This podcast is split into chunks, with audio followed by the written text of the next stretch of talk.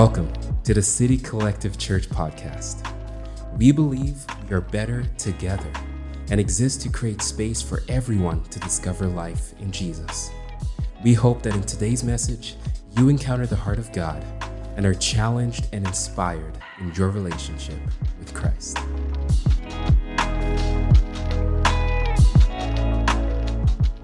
Uh, perhaps that you were only here for one of the weeks, but just as a quick recap, two weeks ago we talked about a story that perhaps made the room a little uncomfortable. My parents listened to it a couple of weeks, uh, a week later, and my dad had some questions. It's like, "Are you sure you're allowed to talk about that in church?" He's like, it made him uncomfortable that I was as blunt as I was, perhaps, about the story of Tamar. But it was it was challenging, and it's fair because it's my father, and I just didn't make eye contact when we were talking about it. and then, and then last week we, we jumped into the story of Hannah and, and this, the story of, of what God is able to do in, in the midst of our question. And got to hear from Pastor Shanda, and that was, that was wonderful. And as a theme on a whole, we're looking at the idea of women in the Bible, we're looking at this idea of hidden figures. And I think it's an important question to ask because if, if you can't trust the one whom you are building a relationship with, and you can't trust that they see you in a way that is valuable and worthwhile and meaningful, how is a relationship really built? And I'm talking about your relationship with God. And I think that's often the conversation and, and the conflict that we find for hidden figures in the story of the Bible. We ask, how can they even believe that God sees them to be of value? And if they don't believe that God has has a value for them, then how can they have a relationship with Him? Now, uh, we had a lot of fun with this a couple weeks ago, so I want to do it again, and perhaps it'll make some of you in the crowd a little uncomfortable. Uh, first of all, if, if you're new here, thanks for being here. So glad that you're able to join us. My name is Jason. I have the privilege of being the lead pastor here at City Collective, and this is a wonderful place to dive into the Word together. So, this is what we're going to do. I'm going to read a passage of Scripture and then we're going to take a couple minutes and we're going to just chat about it in groups and i want to hear your thoughts about it. It's nowhere near as dramatic as our story from tamar uh, in genesis 38 but we are it is pretty dramatic. It is spanish novella like it, it gets into it and it feels, it feels a little good. But this is, this is the background of the story. We're in, going to be in genesis chapter 29 and uh, in the first portion of it we see that jacob is on the run his birthright is stolen. Uh, he steals the birthright of Esau. And he's broke. He's on the run. Life is not looking so good. He comes to a well. He has a Hollywood love story moment. He falls in love. It's love at first sight with a girl named Rachel. He, he waters her sheep. That's not a sexual euphemism. He literally waters her sheep. And. And dad will be listening to this one as well. So, and then he, he meets her with like this incredible kiss, and then he weeps. That's literally the sequence of events that takes place at the well. He then finds out that Rachel, there's a relation there. Uh, the father of Rachel is Laban, who is his mother's brother. They go back together. It might sound weird in our current context. It was more normal in that culture at that time. And then that's where we're going to be picking up our story. He's had this dramatic love story kind of got sparked. Now he meets Laban. So we're going to be starting around verse 14 in Genesis chapter 29. And it says this It says, After Jacob had stayed with him for a whole month, Laban said to him, Just because you are a relative of mine, should you work for me for nothing? Tell me what your wages should be. Now, Laban had two daughters. The name of the older was Leah, and the name of the younger was Rachel. Leah had weak eyes, but Rachel had a lovely figure and was beautiful. Jacob was in love with Rachel and said, I'll work for you seven years in return for your younger daughter, Rachel. And Laban said, It's better that I give her to you than to some other man. Great response. Stay here with me. So Jacob served seven years to get Rachel, but they seemed like only a few days to him because of his love for her. What a story. then Jacob said to Laban, Give me my wife. My time is completed, and I want to make love to her. It's great, straightforward.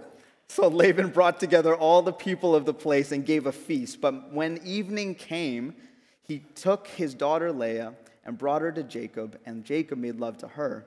And Laban gave his servant Zilpah to his daughter as her attendant. When morning came, there was Leah. So Jacob said to Laban, What is this you have done to me? I served you for Rachel, didn't I? Why have you deceived me?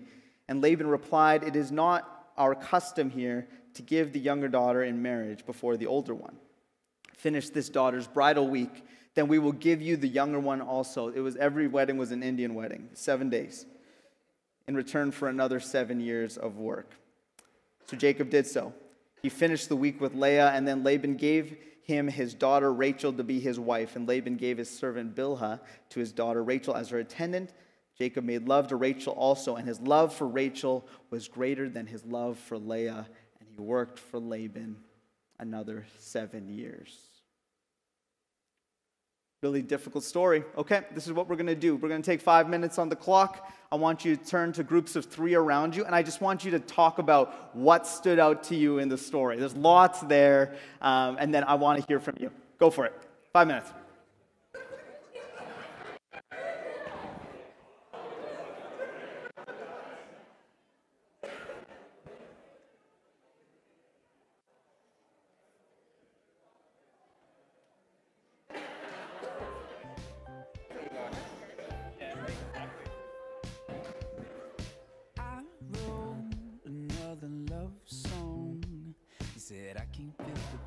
Better get my move on.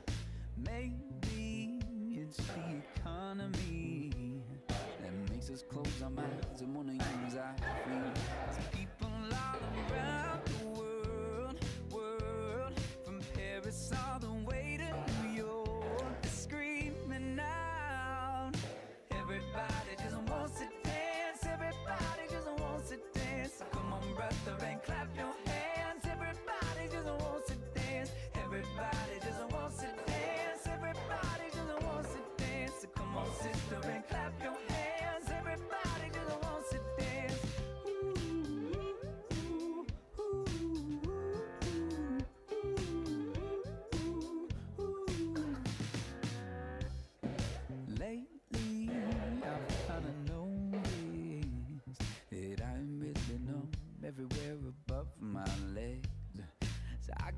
to the movement, let's groove it, baby.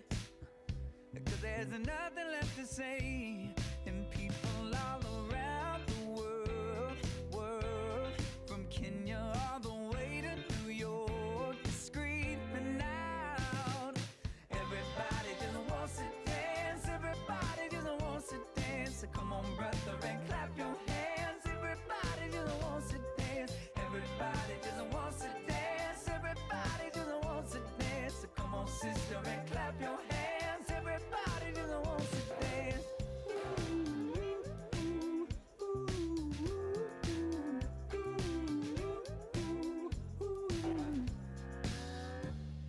Who says we need to slow it down? Can't you hear the sound of people all around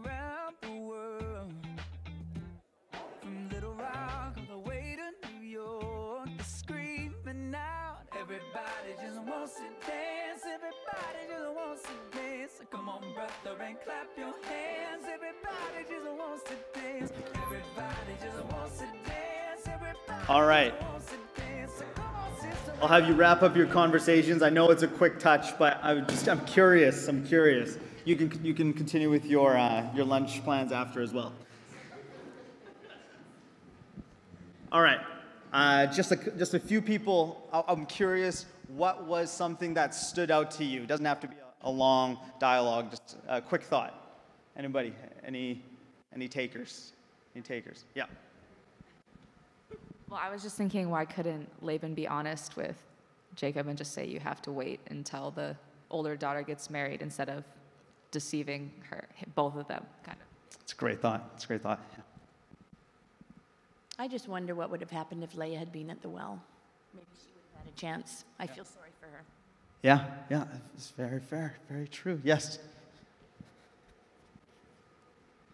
Well, I have to imagine that Jacob probably would have known some of these customs and stuff. So, like, in those, and especially seven years of being in the culture, if he didn't know coming in, like, so did he just expect Laban to be like, yeah, I'll just break this cultural custom we've had for a long time and give you my second daughter instead of the first? It's like, what, it's just interesting, like, what was Jacob's thought process in, like, just like, yeah, we'll casually break the rules? Yeah, just casually break the rules. Isn't that what we all think? All right. Any other fi- final thought? I'll give it final one to the man at the back. Um, how, how bad was Leah's personality that she couldn't find a husband for seven years? Okay, come on now. Come on now. I would like to contend. This is, this is what happens when you have a roaming mic.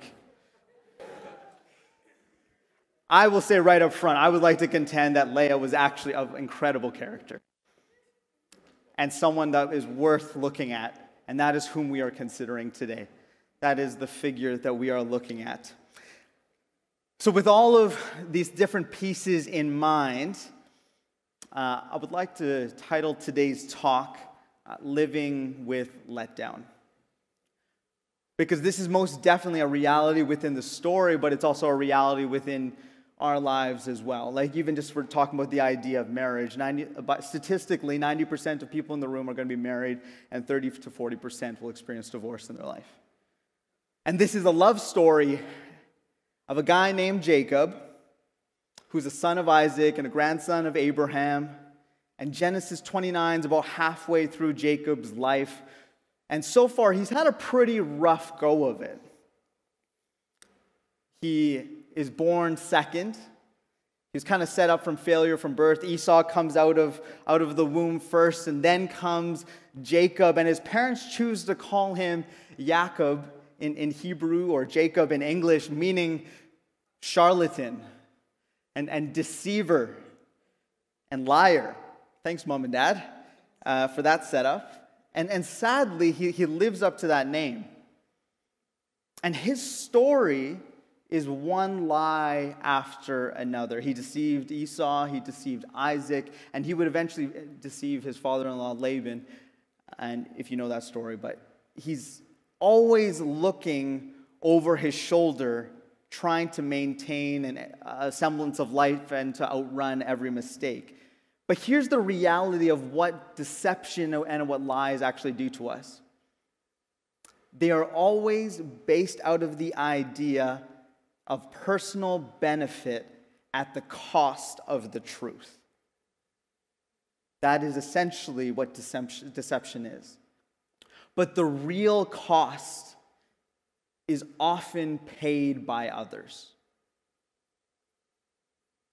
The real cost of deception is often paid by others. And this was the case in Jacob's life and is often the case in our own. Sure, we might say that I only have told a little white lie, or, and, and we believe that we can build a platform of real relationships on this, but the cost of every lie that we take and every lie that he told is the fragmentation of every relationship. And from this alone, we can learn a lot. If you've ever felt disconnected or separated, perhaps you have felt so in this past season, even here at City Collective. Uh, th- there is the reality of the pandemic, there is a responsibility of people around us. But I also wonder for ourselves when we're building relationships are we actually being truthful and honest? If the foundation of our relationships is dishonesty, then disconnection will be the fruit. And this was the reality for Jacob in his story, but the cost of his dishonesty was often paid for by others around him. And in particular, Leah. Now, we can say really honestly, the scripture is not kind to Leah. It says that Leah had weak eyes, but Rachel had a lovely figure and was beautiful. Now, Leah had weak eyes is, is a Hebrew euphemism equating her perceived physical appearance as being ugly.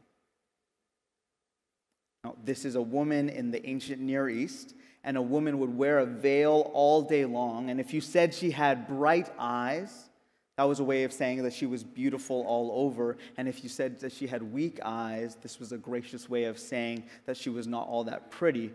But her younger sister, Rachel, was quite the opposite. So you can imagine already what she's experienced on a cultural level.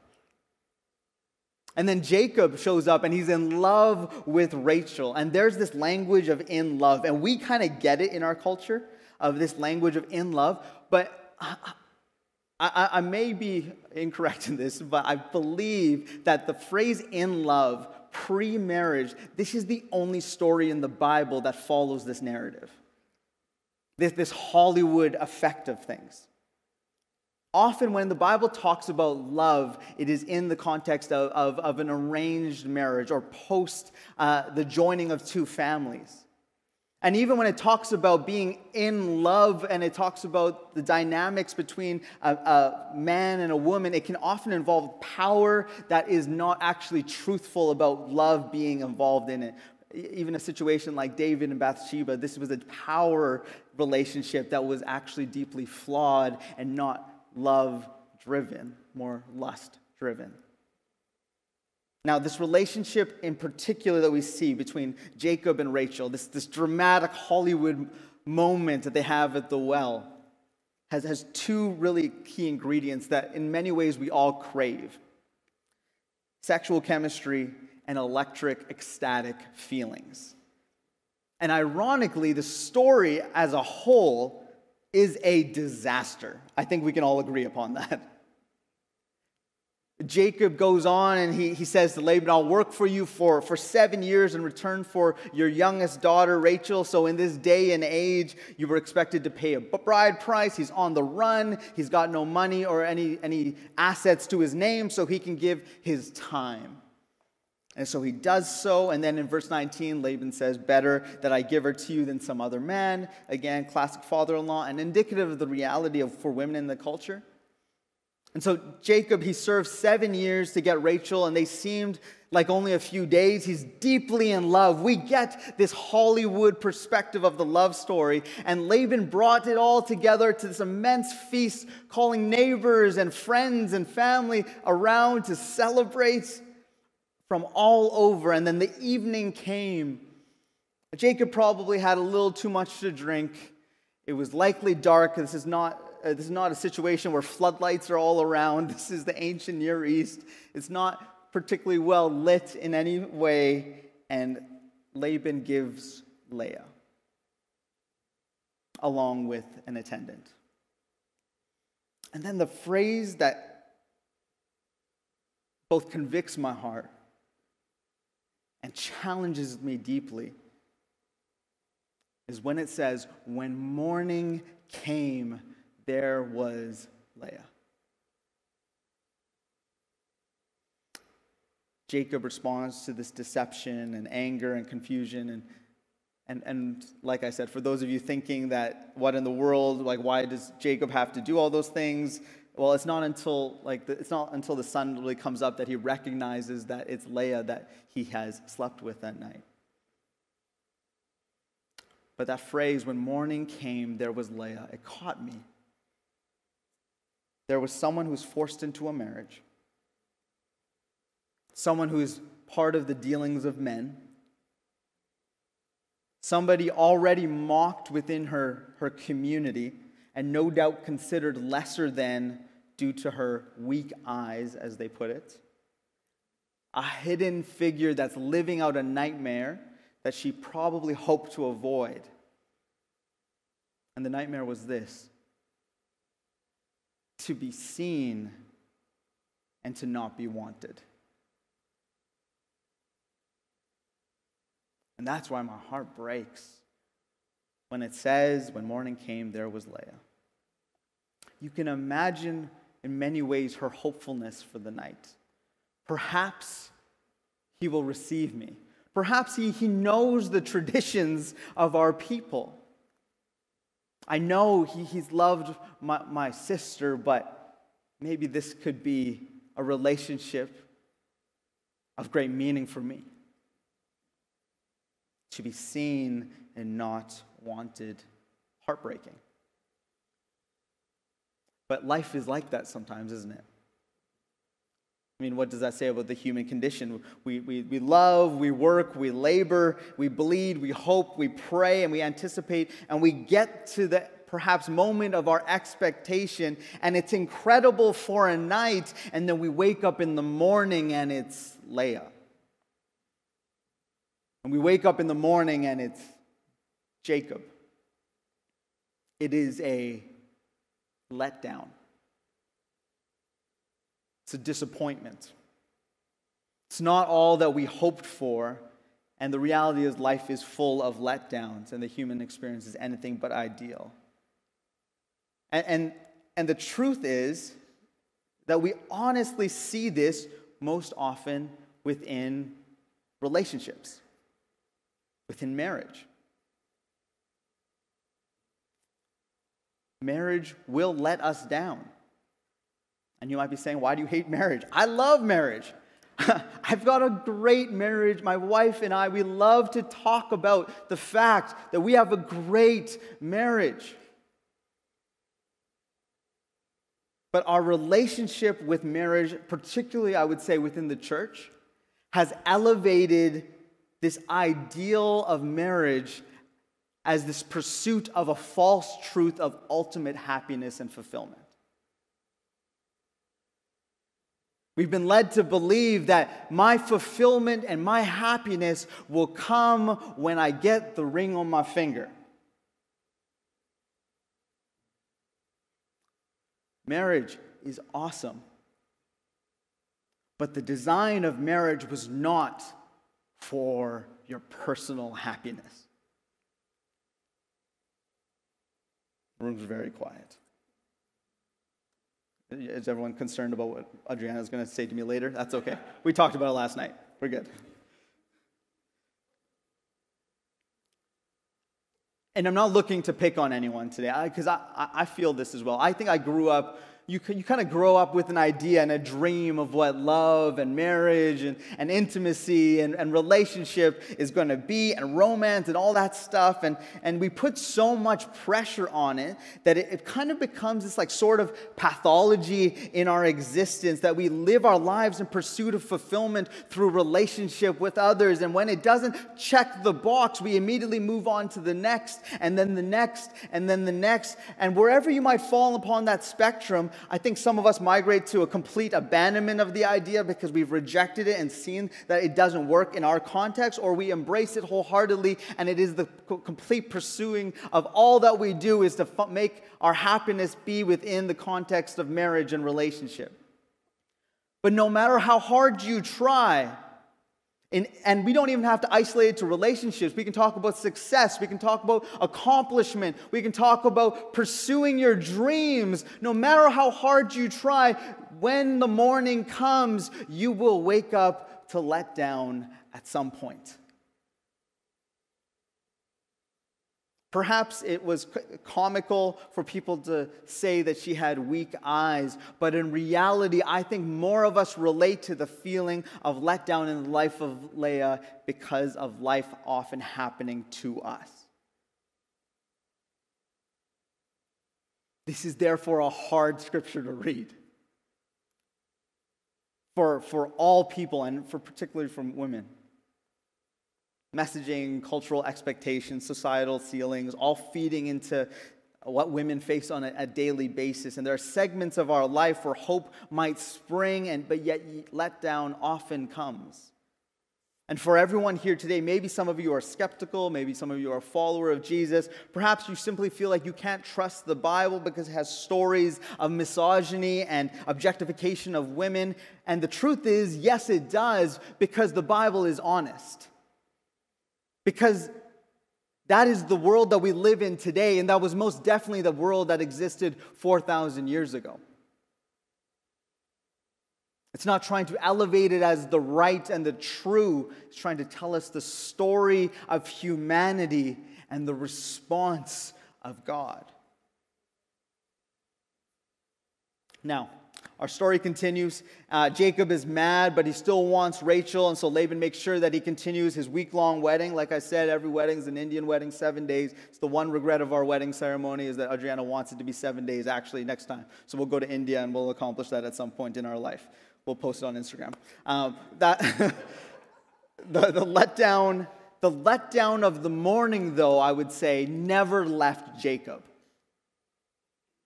And the pain of that letdown was borne more by Leah than anyone.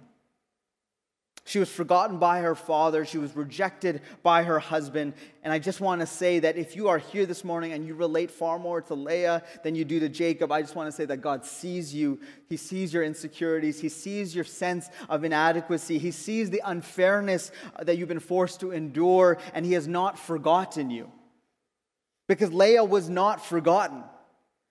For the Bible says that she had she was blessed with, with many sons, and these sons, these children, would become the majority of the tribes of Israel. And the story then continues later, and, and things go even more haywire than we have seen.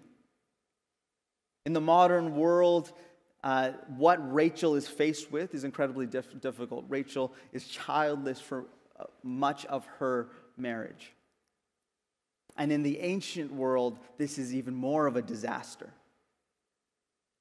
The inability to, to further the family was equated as if God had cursed her.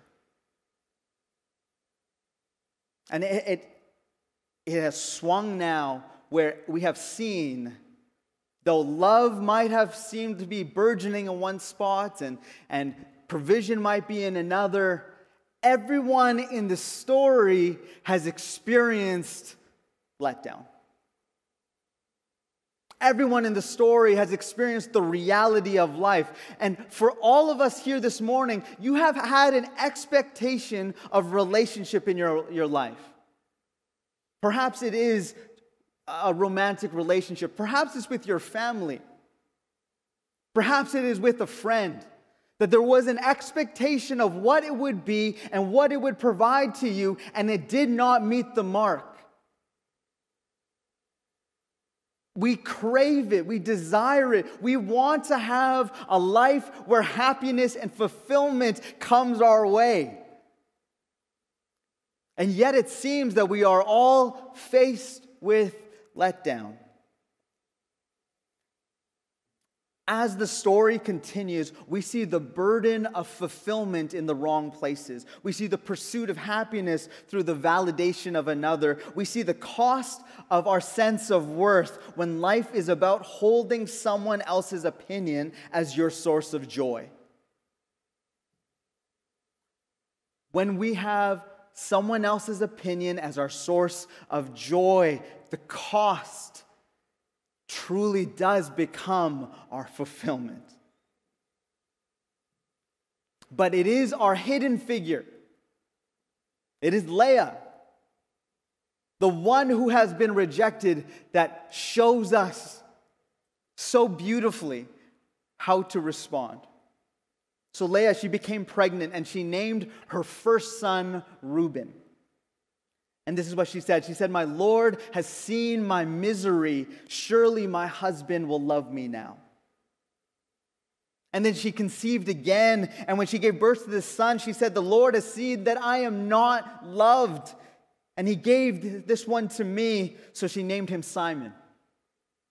And again she conceived, and when she gave birth to the third son, she said, Now at last my husband will become attached to me because I have borne him three sons. So she named him Levi.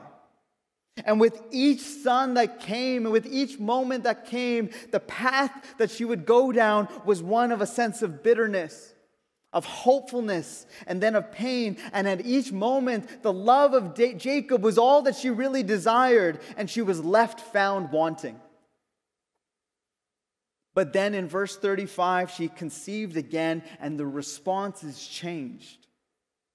And she gave birth to this son, and she said, This time I will praise the Lord. So she named him Judah. She finally said, Enough is enough. I will not wait upon the love of another that has already chosen to reject me to be my fulfillment, but I will look to the fulfillment that has always, always been there for me, and I will praise the Lord. Because Judah is a Hebrew word meaning praise. This time, I will stop searching for fulfillment. I will stop searching for satisfaction in a marriage that is far less than what I hope for. And I will stop searching for meaning and value in Jacob. But this time, I will praise the Lord. And there is power in this statement for us to hear this morning that my praise is not contingent upon my circumstance, but rather upon who I believe God is. Because the circumstance of Leah did not change. She bore a son and was rejected. She bore a son and was rejected. She bore a son and was rejected. She bore a son and was rejected. But the response was bitterness, pain, struggle, and then praise. Because the God who is worthy of the praise, perhaps in the first son, never stopped being faithful and never stopped being present, never stopped seeing her in the midst of her pain and her struggle. And even when letdown, letdown came, God was not the author of the letdown, He was going to be the author of the healing. So Leah made a decision that even though my situation has not changed, my response will. My source of joy will. My source of strength will. She chose to praise in the face of her letdown. And to me, that's what it means to lean into the letdown. And this is her response, but letdown is taking place in the other situations as well. The, the situation goes haywire. Rachel's unable to bear a child. Uh, Jacob goes as far as blaming her for it. Awful. He then makes a decision that, okay, I'm going to, he starts sleeping with anybody and everybody. Rachel, there's lies, there's deceit, there's worshiping of idols that takes place. And she would bear two sons, but it was clear that her character was not matching up with her perceived beauty in that moment. That it was actually our hidden figure, Leah, that made a choice within her letdown that changed the situation.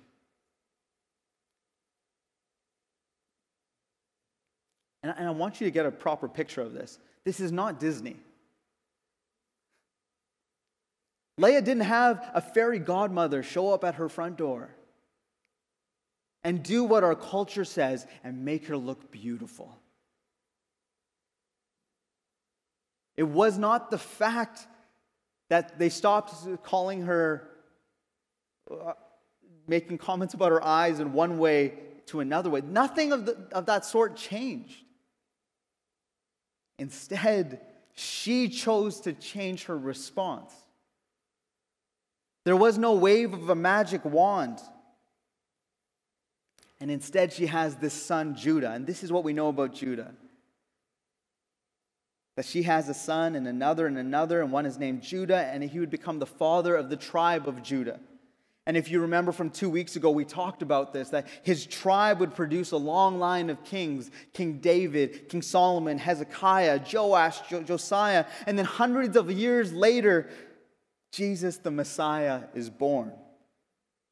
Meaning, out of the train wreck of this marriage, out of what is great deceit being sown. Out of every letdown, every evil thing done, every heartbreak that came their way, Jesus made a way for him to work through it in a powerful way that didn't just transform her life, but transformed our lives. And I want you to hear this. This, this is to say that God is not just in our letdowns but God uses the letdowns of our life, the dreams, the hopes, the fears, the accomplishments, our lack in relationships and marriages that don't measure measures up. All that was anything but what God has intended. God uses that which was wrong and that which was evil because it was not God's way. God is at work and He uses our mistakes, He uses our failures. So often we believe that God just uses that which we do is correct and right. And I wholeheartedly believe that God is just actively looking to renew and restore our lives wherever we are at. God is at work in using the letdowns in your life. And I know we all have them. But God uses those letdowns to shape us and to challenge us to be more like Jesus, and I wouldn't trade it for the world. Love, sexuality, romance, success, material items, all of those things that we place as our pursuit are penultimate at best. It's nothing more than a shadow of what's coming in our future. Maybe that's why the scriptures they start with a wedding and then the wedding of heaven and earth in Revelation 22. The last two chapters of the Bible, they, they paint immense imagery of Eden straight from Genesis 1, 2, and 3, the future world, the one that is on the horizon, promised for us to be placed in a better relationship with God that this Garden of Eden is even better. It's, it's a city, and it's not just for Adam and Eve, it's for all of humanity, every tribe and tongue, every person united in relationship to the Creator God forever and ever and ever, where there is no letdown, where there is no disappointment, and there is only that which was intended for us and the way that we were created and formed in the Garden of Eden to be in relationship with the living God, to have the fulfillment and satisfaction that our hearts are constantly desiring and pursuing in all the wrong places. You were created to be in relationship with God. You were created to find fullness of satisfaction that this world will never provide. And though marriage and family and satisfaction and success, they can be glimpses of what it might look like, when we, when we really look at and we have the letdowns of our life take place, we are invited to keep our eyes fixed forward to where our satisfaction and fulfillment are truly going to come from. Our fulfillment is found ultimately in the relationship that we have with God above any other. Whether you are a follower of Jesus or you grew up in a Christian family or you don't know what to think about Jesus or Christianity at all, uh, you were made for the Garden of Eden. You were made to be in relationship with God. You were made to be seen. You were made to be known. You were made to be found in the fullest of satisfaction in the relationship that you were designed for with a loving God. For an existence with no letdowns and no disappointments. But instead, we're born into this broken world full of letdowns and disappointments, and yet we are pursued still. And we're invited to place our trust in Jesus, to embrace the hope that one day we will live in that garden like city. As, as the prophet Isaiah writes, where sighing and sorrow will flee away. Worship team, I'll invite you back up to the front. So, whether this morning you are filled with joy or sorrow, whether you are, are single or married, whether you're feeling in relationship or lonely, pain or dis- and disillusionment or heartache and grief, God sees you. And not only is, does God see you and is with you, but God is work all around you. And God is at work within you to the degree that we allow Him to be the author and the finisher of our faith. Who knows what God is stirring up through all the good stuff in your life? Who knows what God is stirring up through all the bad stuff in your life? Not only through the success, but through the failure.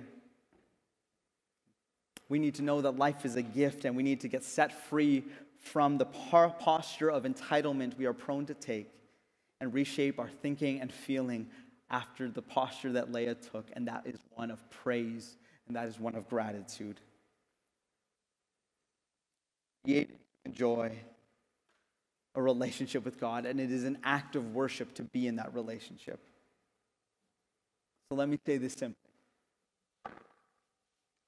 Let's let marriage be marriage, let success be success, let failure be failure, let, let sex be sex, and let God be God, the unending source of our fulfillment and satisfaction. Would you pray with me? Heavenly Father, we give you thanks. That story of Leah, where letdown came after letdown, where disappointment came after disappointment, you stayed the same. you continued to pursue. You continued to show your heart. And you used the letdown within the life of Leah to change the world in a powerful way. You met her in the midst of it. And when she turned her eyes towards you, when bitterness no longer began, became her, her chorus, when, when her pain no longer, no longer drove her decision making, thank you that praise started to burgeon up within her. And I pray for every person in this room that has experienced letdown. Perhaps yesterday, perhaps in this past season, perhaps it has been years ago and it became still is a burden upon their heart. A letdown from family, from friends, from a relationship, from a marriage, from, from a workplace, from a failure, from, from wherever we have gone to pursue satisfaction and fulfillment. I pray right now that praise would rise up from within us from that which has been dead within us, we pray that there would be a, a, cry of joy that would come, not based upon our circumstances, but based upon the truth of your word, upon the truth of who you are. We pray that you would begin to shape us in, into your image, that we would invite you to be the author that is writing our story, that is leading us forward. Thank you, Jesus, that there is going to be restoration in our hearts the minute we say, I am broken and needed, needing a Savior.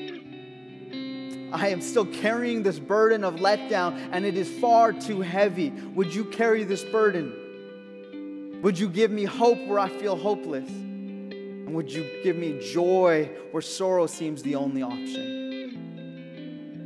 Thank you for your word and how it speaks to our story here and now. For the hidden figures that feel present in this room, I pray that they feel ultimately seen, most importantly, by you. Shape us into your image. In Jesus' name I pray. Amen. Thank you for listening to today's message. We hope it challenged, encouraged, and inspired you in your walk with our Lord Jesus Christ. To keep up with City Collective, make sure to check us out on Instagram and Facebook at City Collective Church. Have a great week.